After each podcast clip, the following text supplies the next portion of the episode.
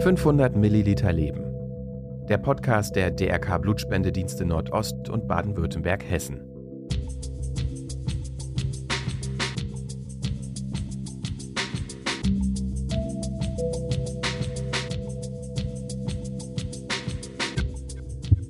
Von einer Sekunde auf die andere kann dein Leben ein anderes sein. Du bekommst eine Diagnose und du brauchst eben selbst eine Blutspende. Ein Angehöriger hat einen Unfall und genau der Mensch, den du liebst, braucht dann eine Blutspende. Das war Bärbel Schäfer, die heute bei uns zu Gast sein wird. Hallo und herzlich willkommen zurück zu einer neuen Sendung 500 Milliliter Leben, der Podcast der DRK Blutspendedienste Baden-Württemberg, Hessen und Nordost. Mein Name ist Greta Kovacevic. Bärbel Schäfer hat es gerade schon gut zusammengefasst. Blut gehört zu dem Wertvollsten, das Menschen zu geben in der Lage sind. Es ist bis heute noch nicht gelungen, einen dem Blut ebenbürtigen Ersatz, eine Art künstliches Blut, zu schaffen. Wir können nur, nein, wir müssen sogar, miteinander füreinander einstehen, damit im Fall der Fälle Leben gerettet werden können. Wusstet ihr beispielsweise, dass ein Unfallopfer im Notfall mindestens 10 Blutkonserven braucht? Und nur eine Person. Je nach Verletzung kann es sogar noch viel mehr werden.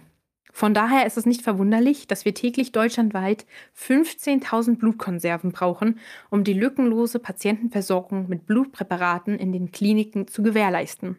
Gerade in der aktuellen Zeit ist es sehr wichtig, dass wir nicht nur an uns selbst, sondern auch an unsere Mitmenschen denken, die unsere Hilfe benötigen. Zudem kann es jeden zu jeder Zeit treffen. Das weiß unser heutiger Gast Bärbel Schäfer vielleicht besser als manchen anderer. Die gebürtige Bremerin ist, wie ihr wahrscheinlich alle wisst, erfolgreiche Moderatorin, Autorin und betreibt nebenbei auch noch gemeinsam mit Susanne Fröhlich ihren eigenen Podcast Ausgesprochen Fröhlich mit Schäfer. Vorab verrät sie uns über sich selbst. Bärbel Schäfer ist Moderatorin, Autorin, Podcasterin, ehrenamtliche Mitarbeiterin, Sonntagsarbeiterin, Nachbarin, Freundin, begeisterte Leserin, Hundebesitzerin, Reiterin, Wanderin. Sie ist Tochter, Ehefrau und Mutter zweier Teenagerjungs. Wenn sie nicht an einem Schreibtisch sitzt und an ihrem neuen Buch zu schreiben, dann bereitet sie Moderationen vor oder sucht im Kühlschrank nach einem Spaghetti-Eis. Bärbel Schäfer musste in ihrem Leben bereits harte Schicksalsschläge verkraften. 1998 starb ihr damaliger Lebensgefährte Kai-Uwe Degenhardt mit gerade mal 39 Jahren bei einem Autounfall. Einige Jahre später verunglückte zudem ihr Bruder Martin Schäfer, ebenfalls tödlich. Ihre Erfahrungen verarbeitete sie unter anderem in ihren Büchern. Sie hatte in den vergangenen Jahren bereits mehrere Romane veröffentlicht. Am 21. März erschien ihr neues Werk Avas Geheimnis, meine Begegnung mit der Einsamkeit. Es setzt sich anhand der Geschichte zweier Frauen in sehr unterschiedlichen Lebenssituationen mit dem Thema Einsamkeit auseinander. Ob ihr Engagement für die Blutspende auch mit ihren Schicksalsschlägen zusammenhängt, was es ihr bedeutet und weshalb sie Blutspenden für unbedingt notwendig hält, erzählt sie uns heute persönlich. Bärbel, äh, schön, dass du die Zeit für uns gefunden hast und dass du da bist. Ja, wir freuen uns sehr. Gerne. Herzlichen Dank für die Einladung. Hattest du denn schon die Gelegenheit, bei dem jetzt wieder schöner werdenden Wetter dein erstes Spaghetti-Eis zu essen? ja, ich bin überrascht worden am Sonntag bei der Podcast-Aufzeichnung mit Susanne Fröhlich von Ausgesprochen Fröhlich mit Schäfer. Und da holte sie ein Spaghetti-Eis aus ihrem Tiefkühlfach. Also die Saison ist gestartet. Sehr schön. Muss aber aufpassen, weil ich ja gerne Eis esse, dass das nicht zu viel wird. Naja, die Saison hält ja auch nicht ewig, also von daher darfst du jetzt noch loslegen, würde ich sagen. das ist lieb. Danke dir, Greta. Ja, wir sind ja heute ähm, da, um auch so ein bisschen um das Thema Blutspender zu sprechen. Und äh, du bist ja auch bereits seit längerem Blutspenderin. Wie ist es denn bei dir eigentlich dazu gekommen, dass du zum Blutspenden gekommen bist? Ich äh, arbeite ja im Hessischen Rundfunk und da hängen regelmäßig Plakate aus. Also äh, weder, dass mich jemand darauf angesprochen hat. Ich habe natürlich immer äh, auch im Freundeskreis Freundinnen, die das gemacht haben, die damit zum coolen äh, Blutspendestoffbeutel rumlaufen. Und äh, ja, habe dann einfach äh, die Website gegoogelt und mich für einen Termin angemeldet. Und das war so der erste Kontakt. Super. Und ähm, was hat dich eigentlich damals oder was motiviert dich auch heute noch so zum Blutspenden? Also gibt es irgendwas, wo du sagst, das ist die Motivation? Ja, also natürlich hat man immer einen Grund, warum man bei etwas mitmacht oder eben auch nicht mitmacht. Bei mir ist es sicherlich eine Motivation, dass meine Mutter jetzt ein paar Mal sehr komplizierte Operationen äh, hatte und dort das Thema Blutspende auch immer im Raum stand. Und dann dachte ich, wenn andere für meine Mutter spenden, dann kann ich ja auch für andere Familien spenden. Denn die Ärzteschaft, das wissen wir ja alle, freuen sich immer über viele, viele Blutspender und Spenderinnen und äh, jeder Einzelne denkt vielleicht, ach, das macht nichts aus, wenn ich nicht mitmache oder diesen Termin mal sausen lasse.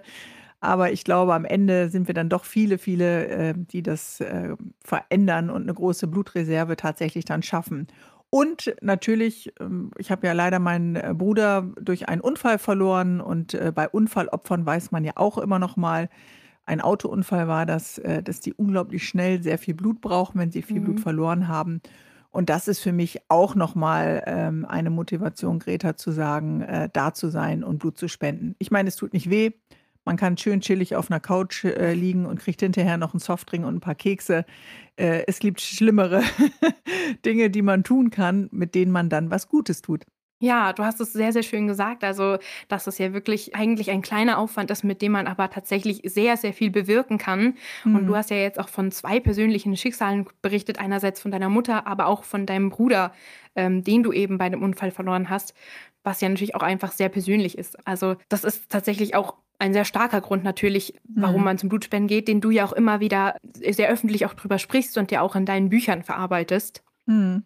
Also ich glaube nicht oder hoffe natürlich nicht, dass alle äh, so eine äh, schlimme Lebensnarbe oder Wunde mit sich tragen, erstmal oder erstmal mit sich tragen müssen, um dann zum Blutspenden zu gehen. Auch äh, wenn alle Freunde und Familienangehörige äh, super knacke gesund sind, äh, finde ich ja auch, Greta, kann man trotzdem zum mhm. Blutspenden dann tatsächlich äh, gehen. Aber natürlich, dadurch, dass ich das von den Gesprächen mit den Ärzten und dem Klinikpersonal natürlich weiß, ob dieser beiden extremen Situationen ist es mir noch mal deutlicher äh, bewusst. Und es fällt mir dann persönlich auch schwieriger zu sagen, ach nee, mache ich nicht. Äh, wir haben ja immer alle Ausreden, etwas nicht zu tun. Und äh, Leben retten ist, da gibt es einfach keine Ausrede, es nicht zu tun. Ja, ich würde trotzdem noch mal gerne kurz auf dich als Autorin eingehen, weil mhm. ähm, du hast uns ja jetzt ähm, viel auch schon so ein bisschen von deinem persönlichen Schicksal erzählt. Und ähm, in deinem neuen Roman, äh, der ja auch jetzt erschienen ist, äh, nochmal herzlichen Glückwunsch zum Book Birthday quasi, in ja, Avas Geheimnis, hast du ja auch viel persönlich Erlebtes ähm, beschrieben. Äh, verarbeitest du viel beim Schreiben? Ja, ich versuche als Journalistin natürlich immer ein Sachthema äh, zu nehmen, wie eben Trauer. Das kennen ja eben viele. Ähm, und das verknüpfe ich dann mit dem Unfalltod ähm, meines Bruders und meine Trauerverarbeitung. Oder das Thema äh, Holocaust äh, mit meiner Freundin Eva Czepeschi. Äh, die ist jetzt äh, an die 90 und wir trinken regelmäßig zusammen Kaffee. Und das war eben nochmal in äh, meine Nachmittage mit Eva ein Anlass zu sagen, hey, wie ist eigentlich meine äh, Familie in dieser Zeit damit äh, umgegangen? Haben die mhm. weggeschaut? Sind die arm gestreckt mitgelaufen? Also wenn sie Helden gewesen wären, dann hätten sie sicherlich das auch erzählt. Sie waren eben leider stumme Mitläufer und das wollte ich eben auch nochmal aufdecken. Und jetzt in der Einsamkeit bin ich ja einer Person begegnet, ähm, von, wir denken ja immer oft, ach, das ist so die ältere Dame, vielleicht mit einem beigen Mantel, die irgendwo morgens die Tauben füttert. Mhm. Es trifft aber gerade junge Menschen, äh, die im Aufbau ihres Lebens sind, von Anfang Mitte 20 bis äh, Mitte, Ende 30 die sich emotional schwer verknüpfen können. Und genauso einem Menschen bin ich eben durch Zufall äh, begegnet, weil mich eine Freundin gebeten hat, aber am Krankenhaus zu besuchen. Und das hat mich so irritiert. Und natürlich habe auch ich, wie viele andere, gesagt, Einsamkeit, ach komm, das sind immer die anderen. Aber die Begegnung mit Ava hat mir nochmal klar gemacht, wie schambesetzt und wie tabuisiert das Thema ist. Und äh, dann habe ich nochmal auf meine eigenen Einsamkeitsinseln geschaut und das in Avas Geheimnis ist jetzt am 21. März erschienen, äh, auch nochmal benannt. Und es sind acht Millionen Menschen in unserem Land, die sagen, ich bin oft oder ich bin immer einsam. Und ja, jeder versteht ja etwas anderes unter diesem äh, Begriff, aber es hat mhm. sehr viele Folgen, glaube ich, wenn man sein Potenzial äh, nicht entfalten kann, ja, weil man in so einer sozialen Isolation lebt. Ja, also das ist wirklich ein super, super spannendes Thema. Wir hatten auch schon ähm, Gelegenheit, dank dir nochmal, auch schon mal reinzulesen in ein paar Seiten von ähm, deinem neuen Buch. Und da ist mir besonders ein Zitat irgendwie in Erinnerung geblieben. Da muss ich jetzt auch nochmal mhm. kurz meine Notizen nehmen, um das auch nochmal zu zitieren. Du hattest nämlich ähm, bei dem Besuch äh, geschrieben, als du die Aber im Krankenhaus besucht hast, die unsichtbaren Krankheiten machen mir noch mehr Angst. Die Krebstumore, Herzinfarkte oder Schlaganfälle. Und das hat mich irgendwie auch sehr berührt, denn das sind ja wirklich wirklich berechtigte Ängste. Also das sind ja mhm. diese unsichtbaren Krankheiten, die man gar nicht sieht. Und vor allem bei Darm- oder Herzproblemen wird ja auch viel Blut gebraucht. Und natürlich im Kampf gegen den Krebs, wie du auch weißt. Und da haben wir uns natürlich auch gefragt, äh, wusstest du, dass der größte Teil der Blutspenden tatsächlich aktuell für Krebserkrankungen eingesetzt wird? Hm. Nein, das war mir äh, nicht so bewusst, aber ich weiß natürlich gerade bei Darmerkrankungen eben auch. Aber das ist ja nochmal eine gute Information. Und jeder von uns, ich meine, Krebs ist ja auch eine Krankheit, kennt jemanden, ob das ein Kollege ist, ein Nachbar, jemand aus dem Club, aus dem Verein äh, aus der Familie, die an dieser Krankheit erkrankt ist. Und alleine das, finde ich, sollte ja schon mhm. eine Motivation sein, zur Blutspende zu gehen. Ja? Viele haben dann ja auch eine Scheu zu sagen, ah, zu fragen, wie geht's dir denn? Das sind ja immer keine leichten Gespräche. Da muss man sich vielleicht auch manchmal einen Schubs geben. Aber ähm, das kann man auch tun, ohne groß äh, zu reden. Und äh, wenn man das nochmal weiß, finde ich das ganz wichtig, wenn du das nochmal erwähnst, äh, nochmal ein Punkt mehr, um äh, ja was von seinem Lebenssaft hier, dem Blut, dann abzugeben. Ja, Du hattest ja vorhin auch schon kurz erzählt, wie du auch auf jeden Fall zur Blutspende gekommen bist und dass du ja dann bei der Arbeit quasi auf die Blutspende aufmerksam geworden bist. Kannst du dich denn auch noch an deine erste Blutspende erinnern? Ja, äh, das war an einem späten Vormittag, so Mitte der Woche. Und äh, ich fand es ganz schön, am Arbeitsplatz mal zu chillen. Das äh, kann man sonst ja nicht so oft in Redaktionskonferenzen und Vorbereitungen der Sendungen und Vorgesprächen mit Gästen und da einfach auf der äh, grauen Couch ein bisschen abzuliegen neben einem Kollegen, vielleicht aus einem ganz anderen Ressort, aus der Produktion oder eben nicht aus dem Radiosegment, mhm. sondern aus dem Fernsehbereich. Ähm, das war auch äh, für uns als Kollegin nochmal gut. Und das Tolle ist ja, man kann, äh, wir bekommen dann auch äh, diese kleine Auszeit äh, vom Arbeitgeber aber man muss jetzt gar nicht irgendwo hin. Und normalerweise sind ja die Blutspenden jetzt auch nicht kilometerweit weg, sondern du bist dann schnell ähm, in deinem Umfeld irgendwo an einer Location, die sehr zentral ist. Das kann man ja auch immer ganz gut online alles abrufen. Ja, und hinterher habe ich noch einen schönen Stoffbeutel gekriegt und ein paar Kekse. Das ja. war ganz nett. Also soziale Kontakte, ein bisschen chillen und äh, was zu essen für hinterher. Und das Gute war eben auch, das muss man auch noch mal sagen, also bei einem Spaß jetzt über die Kekse, äh, dich checkt ja vorher noch mal ein Arzt oder eine Ärztin, äh, dir wird noch mal der Blutdruck geprüft. Äh, zwischendurch, so viel Zeit hat man, glaube ich, sonst in der normalen Praxis gar nicht mit dem Arzt, dass immer einer neben dir sitzt und dich permanent fragt, geht es Ihnen auch gut? Ich habe immer einen eher niedrigen Blutdruck mhm. und ist alles in Ordnung. Also diese Betreuung äh, rundum war ja auch nochmal ähm, sehr intensiv und nochmal ähm, sehr, sehr klar strukturiert. Auch nochmal vorher der Fragebogen mit all den Details nochmal zu meinem Gesundheitszustand. Also keiner wird jetzt einfach auf die Liege geworfen, da festgeschnallt und drei Vampire kommen und saugen dir das Blut ab, falls jemand noch diese Vorstellung hat, äh, Greta. So ist es nicht. Ja, schön, Bärbe. Du erinnerst dich ja wirklich noch sehr lebhaft dran. Das ist irgendwie ja. total cool, dir da zuzuhören. Da bekommt man, finde ich, auch gleich direkt Lust, sich wieder auf die Liege zu legen. Ich weiß nicht, ob es stimmt, da bist du natürlich der bessere Profi als ich, aber eine Freundin hat dann noch gesagt, super, wenn du dich dann hinterher auf die Waage stellst. Manchmal jetzt so zum Frühling hin will man ja gerne noch mal zwei, drei Kilo abnehmen, besonders besonders gerne, wenn man dann Spaghetti-Eis isst. Und die hat dann nochmal gesagt, äh, du hast hinterher dann auch gleich anderthalb Kilo weniger auf der Waage. Aber wenn sich das alles zurückbildet, ist es wahrscheinlich auch schnell wieder drauf, ne? Ja, also ich würde jetzt sagen, man verliert zwar schon ein paar Kalorien, aber leider ist es jetzt nicht so, dass man dann sofort äh, eine neue Diät startet und äh, nein, auf der Waage auf merkt, oh wow. nein, nein, es war nur ein ganz netter äh, Nebeneffekt, weil sie das sagte. Ja, auf jeden Fall. Ähm, aber dann ist es ja super schön, dass das direkt auch auf deiner Arbeit möglich ist. Aber wenn mhm. du Lust hast, kannst du uns natürlich auch gerne mal bei uns im Institut in Frankfurt besuchen. Das ist ja auch nicht ja. so weit weg. Dann äh, genau. kannst du gerne auch mal bei uns spenden. Alles klar, das kann ich ja machen. Das ist genau wo in äh, Frankfurt dann? Äh, in Niederrad in der Sandhofstraße. Wir haben tatsächlich auch das Glück, dass wir eine eigene Straßenbahnhaltestelle haben. Die heißt äh, Blutspendedienst ähm, Heinrich-Hoffmann-Straße. Oh, das ist aber äh, cool. Das heißt, man kann dann unterhalb der Woche oder in der Woche jederzeit vorbeikommen oder muss man auch einen Termin vereinbaren? Oder komme ich schon gleich mit hochgekrempelten Armen zu euch klingel und äh, kann mich hinlegen? Aktuell aufgrund der Corona-Pandemie ähm, geht es nur mit der Terminreservierung, aber normalerweise, also wenn dann mal wieder die Normalität einkehrt, sagen wir mal so, dann ginge es früher auch ohne Termine. Mhm, okay.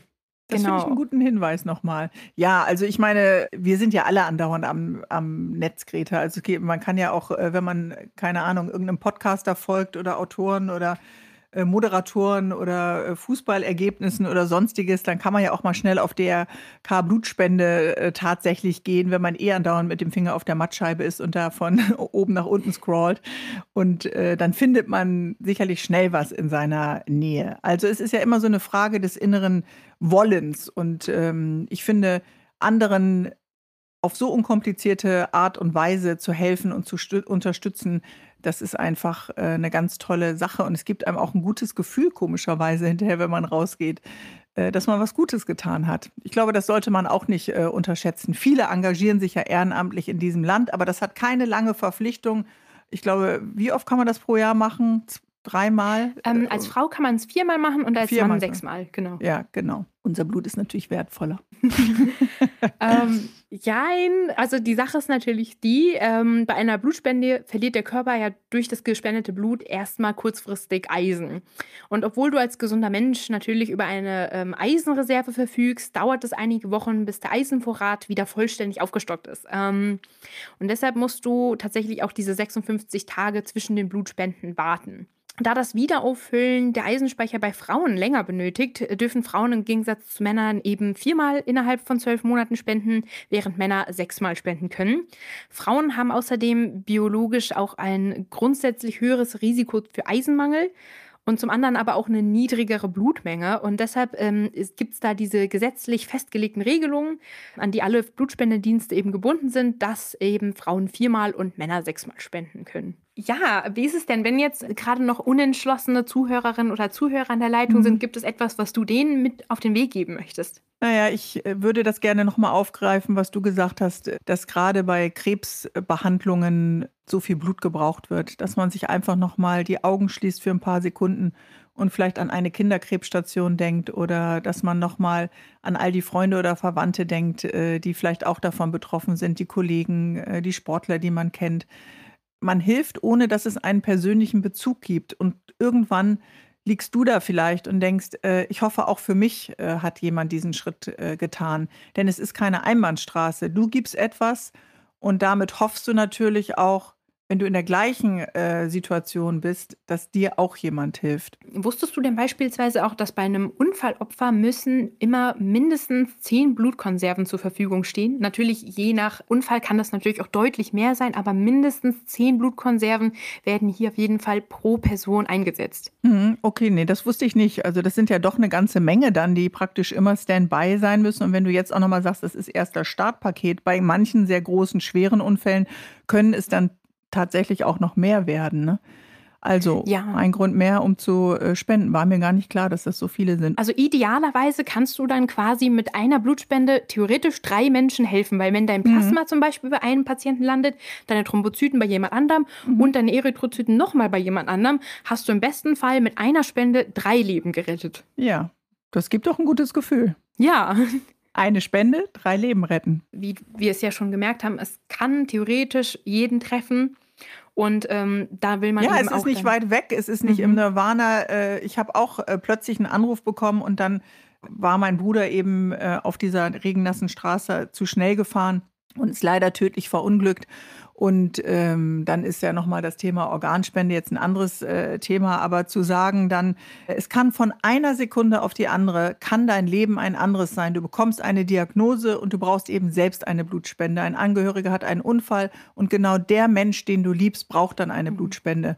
Und äh, wie du sagst, das ist äh, nicht planbar, das Leben, ja. Also wir planen ja immer gerne lange im Voraus und trotzdem äh, gibt es dummerweise äh, die Dinge, die vielleicht nicht so schön sind, äh, die dann in dein Leben grätschen und dann auf der sicheren Seite zu sein mit genug Blutkonserven, das ist, glaube ich, etwas, was wir uns äh, alle wünschen. Das stimmt. Liebe Bärbel, danke nochmal für das äh, tolle Gespräch. Wir sind tatsächlich schon ähm, durch unsere Fragen durch. Wenn du jetzt noch abschließend was für die Blutspender hast, dann freue ich mich und äh, Leute, es gibt keine Ausrede. Ärmel hochkrempeln und äh, Nadel rein. Ja. Auf zur Blutspende. Kann man sich ja auch verabreden. Das ist ja auch ganz schön. Äh, mit einer Freundin oder mit einem Freund oder mit dem Partner. Und äh, ja, erst was Gutes tun und dann äh, vielleicht was trinken gehen. Ja. Dann aber erstmal vielen, vielen Dank, dass du die Zeit für uns genommen hast und äh, mit mir gesprochen hast. Ich fand es sehr schön, mit dir zu plaudern. Und ja, ich Gerne. wünsche dir viel Erfolg auch noch mit dem neuen Buch. Dankeschön. Ja, Avas Geheimnis ist seit neuestem raus und vielleicht sehen wir uns dann ja das nächste Mal bei der Blutspende. Freue ich mich drauf. Sehr gerne. Tschüss. Wie ihr seht, Blutspenden sind unverzichtbar. Darum zögert nicht lange, sucht euch einen passenden Termin in eurer Nähe und schenkt Leben. Einfach online reservieren unter www.blutspende.de. Vielen Dank, dass ihr wieder zugeschaltet habt. Kritik, Feedback und Themenvorschläge könnt ihr wie immer an podcast.blutspende.de schicken. Wir freuen uns, von euch zu lesen. Bis zum nächsten Mal und denkt immer dran: Schenke Leben, spende Blut. 500 Milliliter Leben. Der Podcast der DRK Blutspendedienste Nordost und Baden-Württemberg-Hessen.